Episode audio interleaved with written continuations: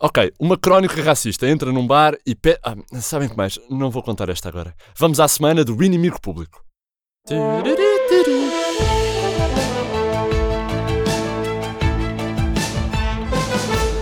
Olá! Esta semana ficámos a saber que Zayn Albava entrou no filme Regresso ao Futuro. Fun fact. Para garantir que os pais dele se conhecem? Nah. Para receber 25 milhões de Ricardo Salgado. Num dos contratos do famoso Saco Azul, parece que o contrato foi assinado em 2010, mas o BI de Zayn Albava tinha data de 2014. Ou seja, ele já assinou a pensar no bilhete de identidade que ia emitir 4 anos depois. Isto é um visionário! Brilhante! Eu não entendo. Andou toda a gente a queixar-se das longas filas para renovar o cartão de cidadão. O primeiro-ministro quase montou um hostel à frente da loja de cidadão das Laranjeiras, ou da Fernando Magalhães, para os nossos ouvintes do Porto. E agora reclamam porque Zayn Albava quis renovar o seu cartão mais cedo. Então, não entendo. Entretanto, a defesa de Zayn Albava diz que foi um lapso de escrita. Relembro, o contrato é de 2010 e não era para dizer BI emitido em 2014, mas sim válido até 2014. Podiam aproveitar e justificavam já agora o resto com mais lapsos de escrita. Se calhar não foram 25 milhões, foram 2,5 milhões, aquele ponto que faz sempre a diferença. Se calhar não foi um saco azul, foi um asco azul, uma gralha comum, para uma, digamos, transferência de dinheiro que causou asco aos dois. Não sabemos. Houve também por estes dias um artigo de opinião de uma historiadora que foi, portanto, como dizer, muito racista. Chama-se Podemos? Não, não podemos. E não é um artigo sobre o debate moral em dar mais que 5 minutos de atenção a textos cheios de uma masmorra feudal. Podemos? Não, não podemos.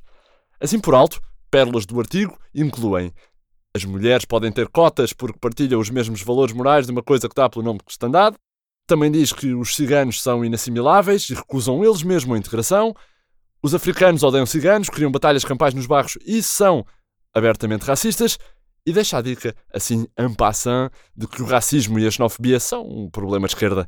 A esquerda, aliás, é conhecida por defender sempre o racista e todos os membros da esquerda têm uma empregada de Cabo Verde. Isto são factos.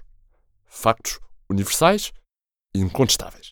A questão com este artigo é, ao início, dá a impressão de que a historiadora Bonifácio não gosta de ciganos ou africanos. Dá uma ideia ligeira. Mas à medida que vamos lendo, percebemos que não. Ela não gosta de ninguém. Ninguém. Odeia tudo. Lusitanos, africanos, ciganos, malta de esquerda, professores universitários, pessoas que vão às compras ao sábado de manhã e entopem as estradas, tudo, toda a gente. Agora, ela tem razão numa coisa.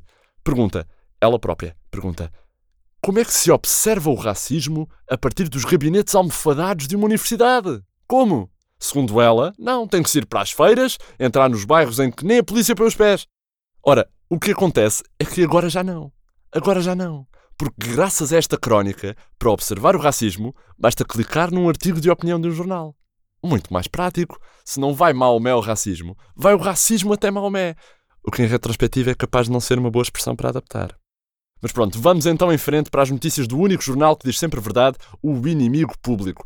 E começamos com uma novidade. O governo abre concurso para mil técnicos especializados em cativações. Pois é, vão entrar mil novos técnicos para o Estado, uns mais especializados em foras de jogo mal tirados, outros mais versados em manchetes sobre homicidas rurais com sacholas, coisas assim do género. A maior parte destes novos funcionários públicos sabem o inimigo e a pessoa que calibra os pneus da trotinete de Fátima Bonifácio é especialista em cativações e irá trabalhar diretamente com o Ministro das Finanças a arriscar rubricas do Orçamento de Estado.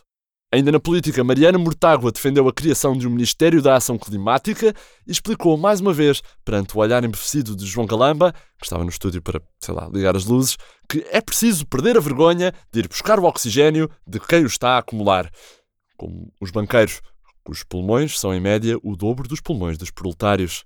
Informação do dia.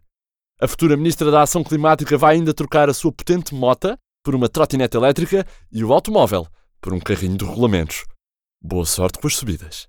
Numa notícia mais positiva, o Palácio Nacional de Mafra, o Bom Jesus de Braga e o ex-autarca da Guarda Álvaro Amaro foram ontem considerados Património Cultural Mundial.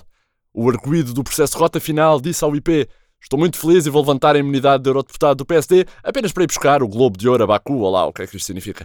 Declarações do ex-autarca enquanto estava rodeado por um escudo humano de advogados com os papéis de imunidade parlamentar enfiados em micas de plástico alfinetadas às gravatas. Uma forma boa de transportar micas. E quem também já devia ser considerado património cultural material é quem?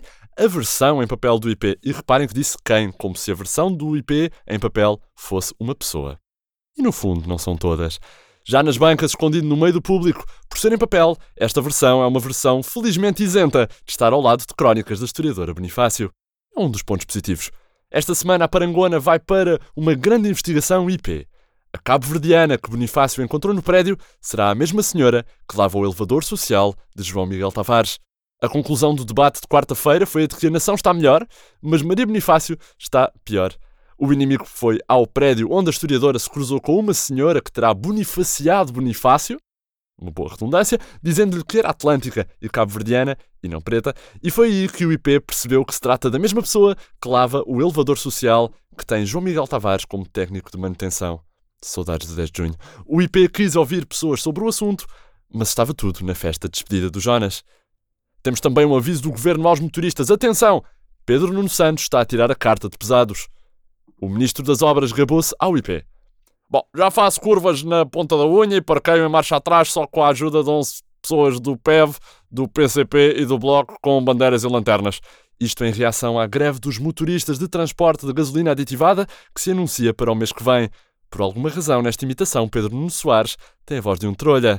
Pedro Nuno Santos está ainda a tirar a carta de condução de pesados e garante estar preparado para defender o país e abastecer todas as bombas de gasolina de norte a sul, ou pelo menos uma em Gaia e duas em Aveiras. Logo se vê. Boas férias, pá. Continua a ser um trolha nesta imitação. Ainda um destaque para a programação da RTP Memória que vai transmitir em direto o parto de João Félix. O parto foi gravado pela RTP em 1999, foi apresentado pelo engenheiro Sousa Veloso e pelo historiador José Hermano Saraiva, tendo o primeiro comparado a cabeça do bebê a um nabo do entroncamento e o segundo garantido que foi naquela precisa sala de partos da maternidade que ocorreu em 1139, a Batalha de Ourique. A SIC Radical, por sua vez, vai transmitir o primeiro palavrão do jovem jogador. Rebelde, hein?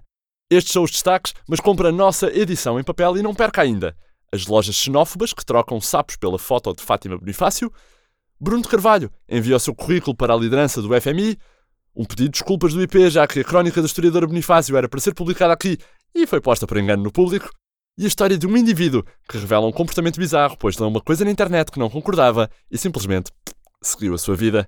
Já sabe, por esta semana é tudo, é assim o mundo aos olhos do IP, com notícias frescas de Mário Botequilha, Vitor Elias e João Henrique, um néctar sonoro vindimado, fermentado e servido até aos vossos canais auditivos por Eva Esteves.